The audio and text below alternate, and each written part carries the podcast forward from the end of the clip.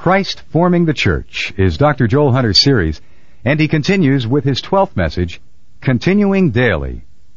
From the New American Standard, Dr. Hunter's text is taken from Acts chapter 2, verse 46, and it reads as follows. And day by day, continuing with one mind in the temple, and breaking bread from house to house, they were taking their meals together with gladness and sincerity of heart. And now, let's join Dr. Joel Hunter for his 12th message entitled Continuing Daily, as he continues his series, Christ Forming the Church. Well, this is also a special Sunday in that uh, we turn a corner this Sunday. We are going to um, summarize and prepare for what has gone in the past and what will come in the near future. Let me recap for you. This whole year we have been teaching on relationships. Do you remember in January we said that God made us for relationships? Because He made us to reflect Himself. We are made in His image. That is to be a reflection of Him. And we know from our own heritage and our own faith, God is a triune God. That is, God is both singular and plural at once. And the closest He can get us to that nature is to give us a relationship, epitomized in the marriage relationship, in which we are both individual and couple. We are both singular and plural at once. That reflects who He is. Now, we also said that because of sin, relationships fail. They are devastated. They go to their own destruction. And so in February and March, we talked about relationships fail and how they need God. They need His intervention. Because left to our own sin, we will destroy each other and destroy the very intimacy that God has given us. And then in April and May, we talked about how Christ builds relationships and rebuilds relationships according to His pattern, according to His power. And then from June until today, we have been talking about how God then takes those relationships that have been rebuilt in Him and gathers them together. Because just as it is not good for the man to be alone, neither is it good for the godly relationship to be alone. And so therefore God gathers together His people into an environment that will nurture those spiritual relationships together, and that environment is called the church. And God gathers that people for what we're going to find out is a march against the forces of evil to be salt and light in the world. And that's what we're going to be preaching about in the coming uh, Sundays for the next three months. We're going to work our way through the book of Revelation. Now, while I'm on this, let me ask you to do a couple of things. First of all, I want you to bring your Bibles to church. It will be easier for you to track what we're doing. This is going to be much more of a Bible study than usual. If you haven't got a Bible, you can mark in. They're available in the, in the bookstore. We got some some uh, very uh, uh, um, I don't want to use the word cheap. You don't use the word cheap for a Bible. Economical. Uh, low cost, uh, uh, or, or other, but I want you to have the word that you can follow. Secondly, for next week, I want you to read the first chapter of the book of Revelation. Because I'm going to be giving you reading assignments every week. So that by the end of this time, you can have an understanding of the book of Revelation. People run from this book. I can't figure this out. It's a wonderful book. And so we're going to be going through that together. Now, this Sunday, we have as a capstone the appreciation for how God formed the church in the past, and as an assurance, the courage for facing the church of the future. These couple of verses that form a summation of that uh, first church and how God formed it. In Acts chapter 2, verses 46 and 47, there are summary verses. It says this, and day by day, continuing with one mind in the temple. Now, remember that word, homothumadon. That's the Greek It means in one accord. You remember what we said? Could only be in one accord. It could only be that these minds were fixed on God rather than fixed on their own needs. You can all be together, you can all have the same theology, you can all love one another, but if you're praying mostly for your own stuff, that's not one mind. That's 500 minds. There's only one way you can have one mind, and that's for everybody to be concentrated on God. Alright? It says, and day by day continue with one mind in the temple, and breaking bread from house to house. Remember that phrase, in the temple, then from house to house. They were taking their meals together with gladness and sincerity of heart, praising God and having favor with all the people. And the Lord was adding to their number day by day those who were being saved. What a delightful picture. What a wonderful passage. A passage full of grace and joy and peace. Let me paint for you the picture of this first church as I believe it was, as the Bible testifies that it was. There was a distinct absence of stress in that church. There was a distinct absence of, of, of trying for something. Now, let me tell you why that was. Because these people heard for the first time, and it began to dawn on them for the first time that God had paid it all and that it was God who had provided it all. It was finished. It was done. It was complete. And therefore, salvation was God's gift to them. What do you think it would be like to be a Jew who tried all of his life to be good enough for God? Every day failing. Every day having to offer a new sacrifice. Every day coming to confront your own weakness and, and insufficiency. What would that be like? Well, let me ask you, what is it like? What is it like for all of us who try to earn our own salvation? What is it like for all of us who try to be good enough for God and think that maybe if we can be good enough, then we can be religious? What's it like to hear, really hear, for the first time, God's paid it all. That it's a gift. That God so loved the world that He gave His only Son, that whosoever believeth in Him should not perish, but have eternal life. What's it like? What's it like to hear for the first time, really hear for the first time, what it says in Romans 5, that God has issued peace with us. That while we were yet sinners, Christ died for us. What's it like? It's a wonderful sense of relaxation. You know, I heard a story once about Harry Houdini. Some of you who are older will, will remember that name. He was the great escape artist years ago. Bragged that he could escape from anything, under any circumstances. Well, there was a small western town who had, who had built what they claimed was an absolutely unescapable jail. And so, as the ultimate challenge, they invited Houdini to come out and try to escape from their jailhouse that they had just built. Well, Houdini took a look at this thing and says, come on, let's make a contest out of this. Chain me up, tie me, do something, you know. This is easy. Come on, do. They said, no, just go in, see if you can get out.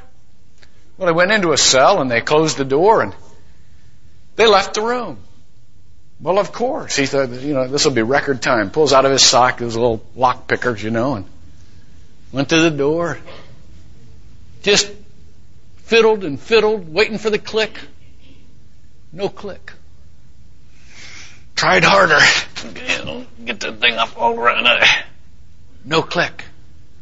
Well, the minutes wore on and on. He began to sweat profusely. He was really tense. He couldn't get this thing to click. He spent, I don't know, 45 minutes, an hour, absolutely exhausted, couldn't get the thing to click. In his exhaustion, he just fell against the door and the door opened. They had not locked the door. What was it like for the first time to hear you were no longer captives of sin. That Jesus had unlocked. What was it like for the first time to hear that sin was no longer master over you, as it says in Romans 6? What was it like for the first time to know that Jesus made good on his claim? Luke 4:18, I came to set the captives free. You're the captives, you're free. Walk out of your sin. You can do it now. I've unlocked the door. It was wonderful. It was joyous. And not only that, but it began to dawn on them as the days went by. Not only did God pay the price, but He chose me for the prize. They began to remember the words of Jesus. And they began to look at their own nature. And they began to examine their hearts. How is it that I want this salvation? They knew their lust. They knew their addiction to sin. Do you think that it was because of their nature that they wanted to be saved? Is there anything in a pig that does not enjoy slop? Is there anything in a pig that wakes up one day and says, ooh, I'm all muddy? Is there anything in his nature that says, oh, I hate garbage? Is there anything in the nature of a human being who wakes up one day and says, I don't want to lust anymore? This is just silly. I don't want to be greedy. I hate this. No, there's nothing in our nature. There's only something from God that comes into our lives and wants us make God. Wants, wants to make us go after God. They began to think what Jesus had said. Nobody comes to me but that the Father leads him. They began to remember what he said in John 15, 16 when he said, you didn't choose me. I chose you. And it began to dawn on them that even their faith was a gift from God. Even their hunger for God was God's doing, not their own. You surely can't believe that the reason you believe in Jesus Christ, if you do, is because you're smarter than other people. You surely can't believe that it's because you've decided on your own to be a good person. You surely can't believe, do you, that it's because you're better than everybody else. No. If you believe that, then the glory doesn't go to God, it goes to you. At least a good part of it. No. It's all God. D. James Kennedy has a, has an illustration that he uses it's a parable. He said one day there were five men standing out in a parking lot planning to rob a bank. And a man came along and heard the plans and he, and he got into the group and he said, don't do this. It's wrong. It will hurt you. It will hurt your families. Don't do this, please. But all of them hardened their hearts. And they turned toward the bank and they broke and they started to run toward the bank and he, he tackled one of them and got him down on the ground and, and physically detained him. Meanwhile, the other four rush into the bank, rob the bank. During that robbery, someone is killed. They are caught. They go to trial. All of them are sentenced to death. Now, can the one who was tackled claim that the reason he was saved is because he was smarter than them? Or the reason that he was saved is because he had better intentions. Or the reason that he was saved is just because he got sick of, of sin. No. He can only acknowledge that for some reason somebody intervened and caught him before he destroyed his life. I'm telling you, my brothers and sisters, that's all we've got. The only reason I haven't destroyed my life is because God was good enough to tackle me. It wasn't because I quit lusting after things I shouldn't have. It's because some, sometime, some reason, he planned to take me and restrain me. He chose me, and I don't know why. I don't know why he chose you. But it's none of my doing. I know that. It's all God. What was it like for them to realize that? What was it like to be free because you knew the love of God? What was it like to be free of the horrible payment that you would have to pay? And what kind of relationships resulted from that? They were wonderful relationships. You remember what it was like the first time that you knew the delight of love?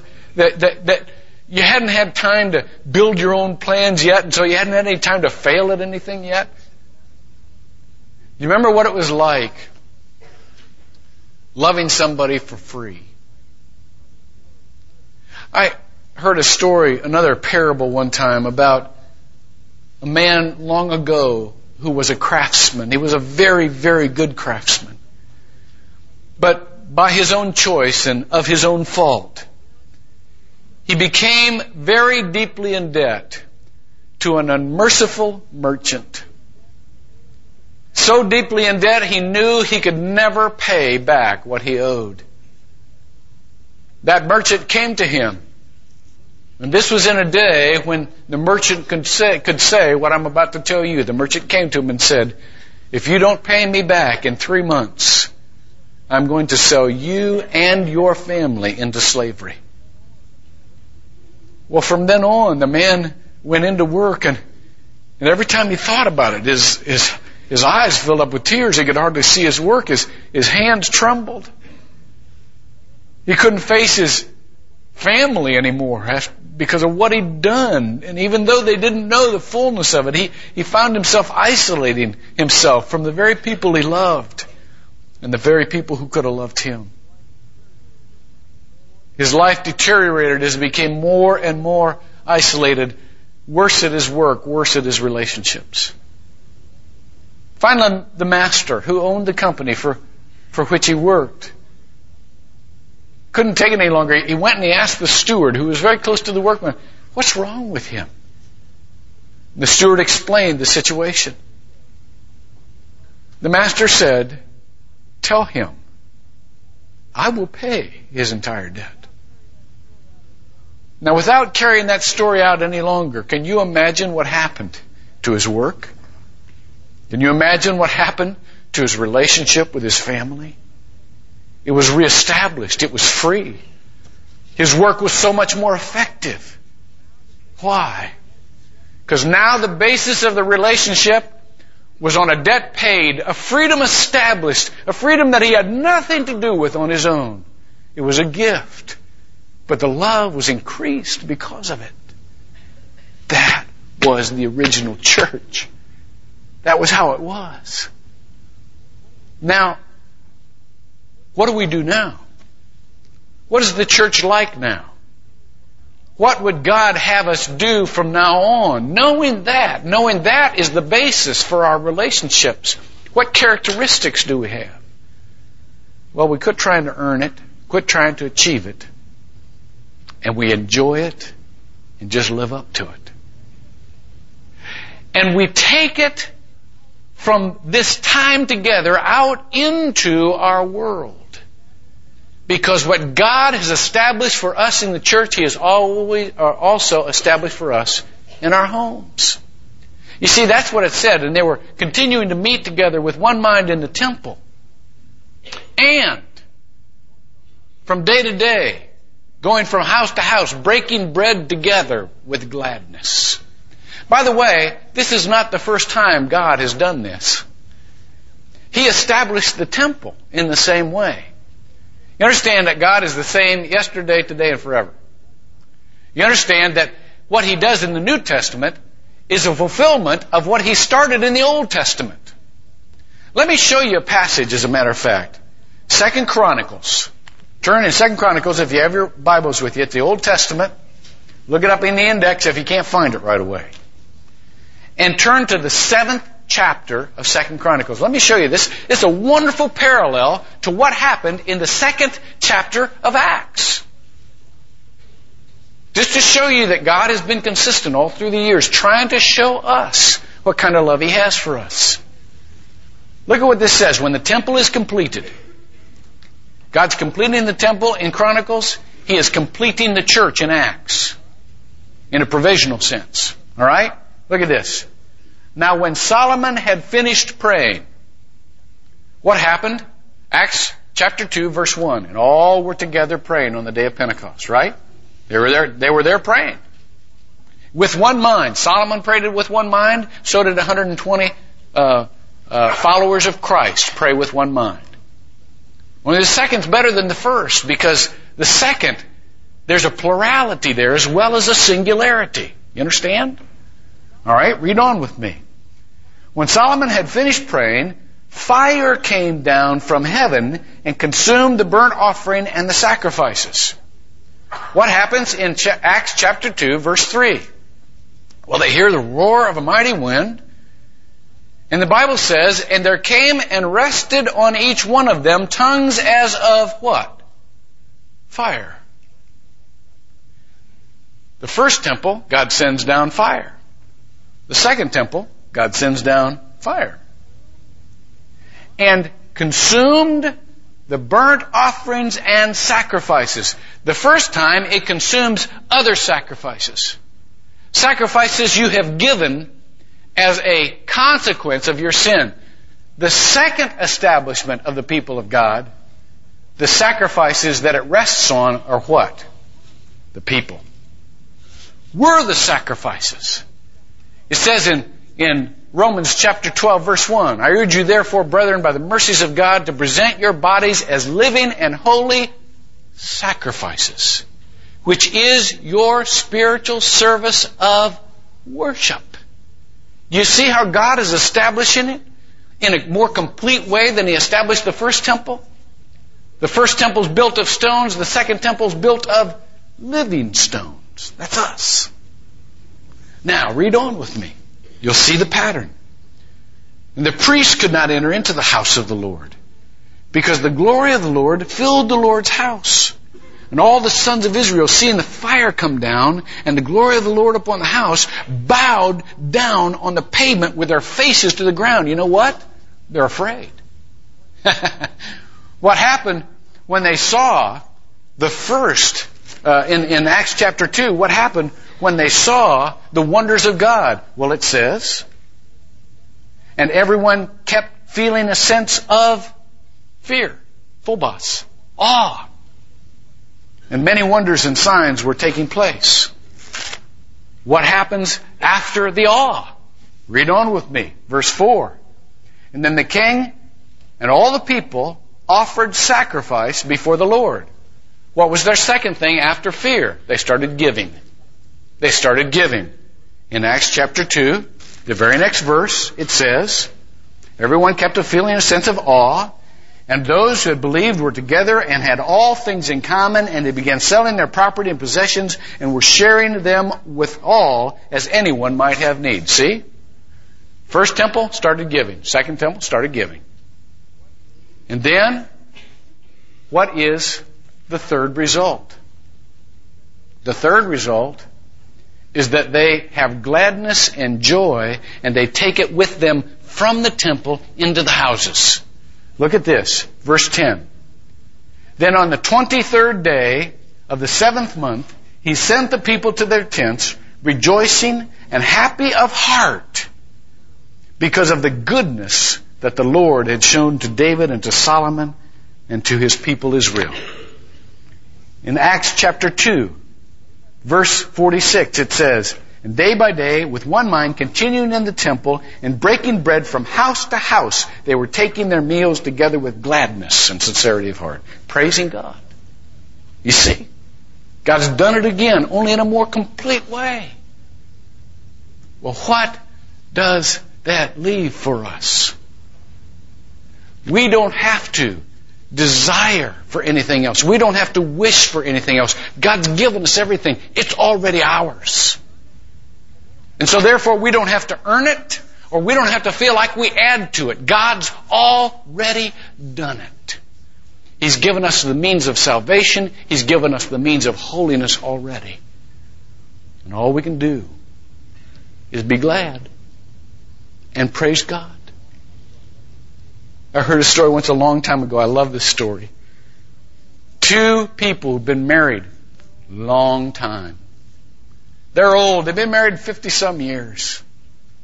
They're walking downtown together, slowly, kind of leaning on each other, you know, getting kind of loving one another.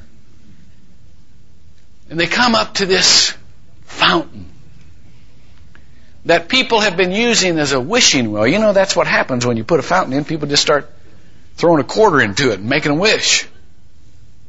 And they're standing there together, kind of leaning on one another. And the old guy reaches down in his pocket. He's got a whole pocket full of change. You know how old guys are. They carry change around with them. Jingles. Just in case they need it for a parking meter or something. Reaches down and grabs that big handful of change. Pulls it all out. Throws it in. Well, his wife looks up at him and says, Boy, that must have been a whale of a wish you just wished for. He looks down at her. Tears fill up his eyes. He said, God gave me what I wished for over 50 years ago. I'm just paying up. God's already given us everything we could wish for. The rest of life is just paying up. And all we can do is throw loose change. we, we can't even come close to returning what God's given. But we can be awful glad. And we can keep on praising Him. It was the character of the first church. That's the character of ours. And what will happen when we keep that character? Well, you can see it in verse 47 here. I'll, I'll tell you this and then I'll quit. Praising God and having favor with all the people. And the Lord was adding to their number day by day those who were being saved. Do you know what happens when you get a group of grateful people? You get a bigger group of grateful people. You know, there's a lot of people all stressed out trying to earn their own way, trying to be good enough. They've got it all wrong. They've got the message from the other side. The message from the other side is, you'll never be good enough, so try harder. You know? I had somebody come to me this week. She had the same thing. I know 50% of people say, so, you know, I really want to join the church, but I'm not good enough. And I said to her, if we waited till we were good enough, there wouldn't be one member in this church. You understand, there are no good people in this church. We're just a congregation of sinners. Nobody's got it together. Nobody's good. Only God is good. That's what Jesus said. Only God is good. Now, when we recognize that, then we can assemble and relax. Then we can give praise where praise is due. You understand what happens when you understand that you aren't good enough. And it's by that very freedom that you can gather together and say, thank you God for loving me anyhow. People are attracted. Day by day they were adding to the number.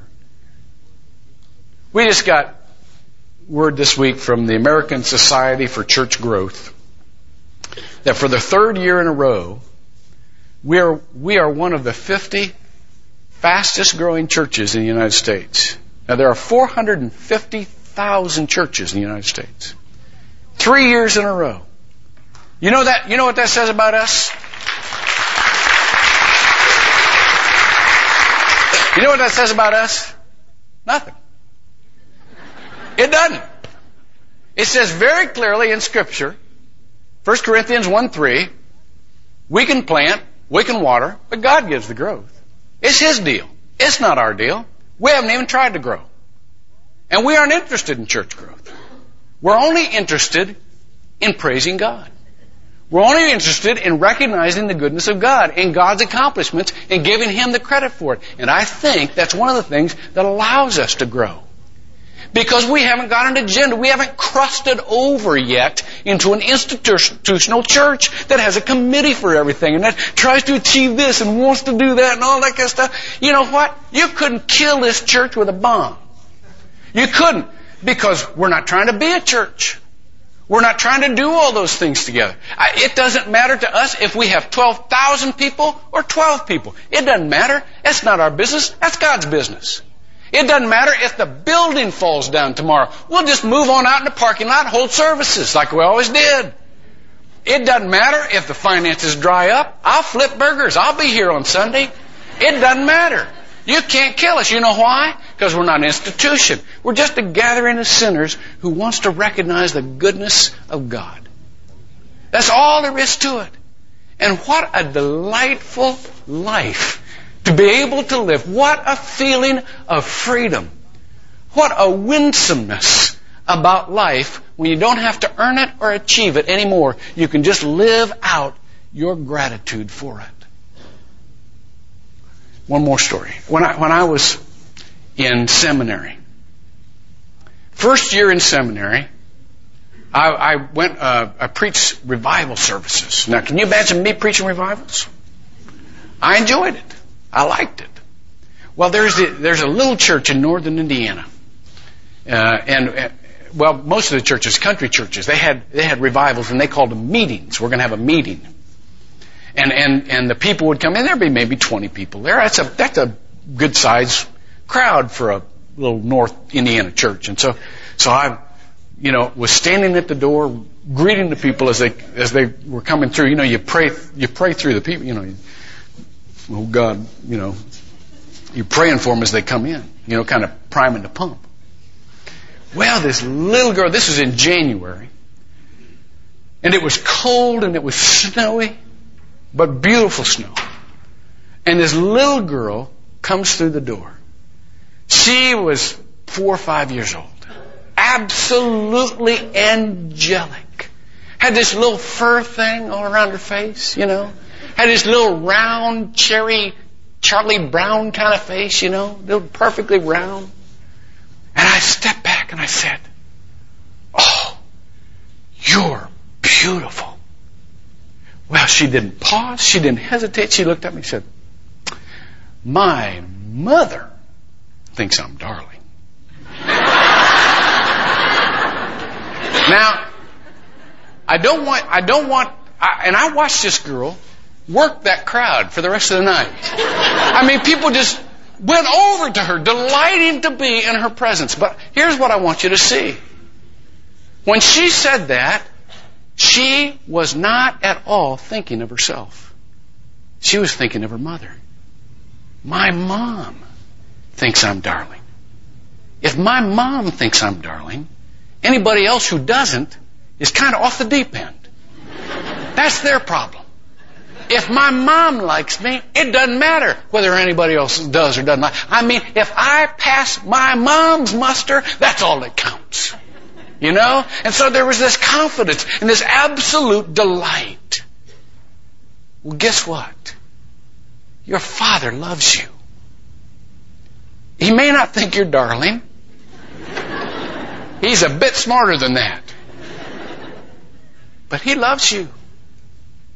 He died on the cross for you. And if God loves you, who is to come against you? You are more than conquerors through him who loved you. It's all been paid. Enjoy. Pray with me. God, even as I pray, I know that Satan is so active, wanting to say yes, but to all of us. Well, as true as the yes buts may be, the final verdict is what you did on the cross. There may be some folks in here who today say, God, I realize for the first time I can never earn salvation. I can never be good enough and I'm tired of trying.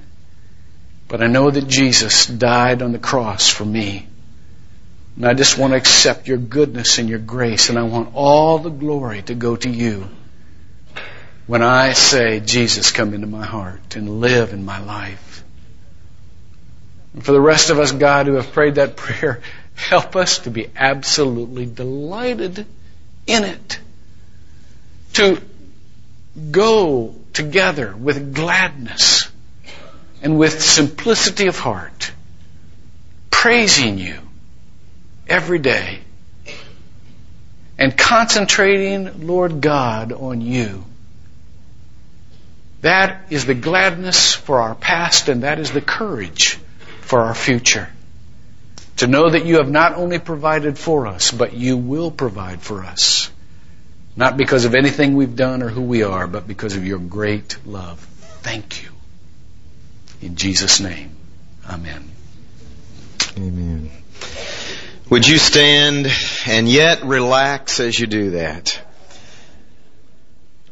What a fitting closure to this service would be if we could sing together the doxology.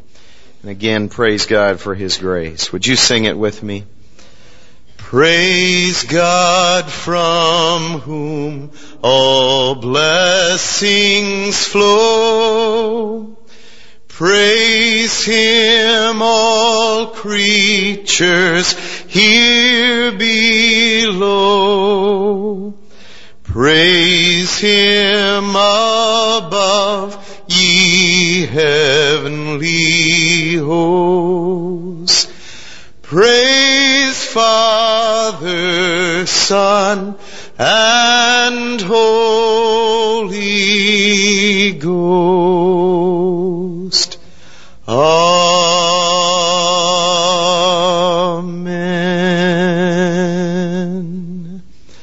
Service is ended. Go in His peace.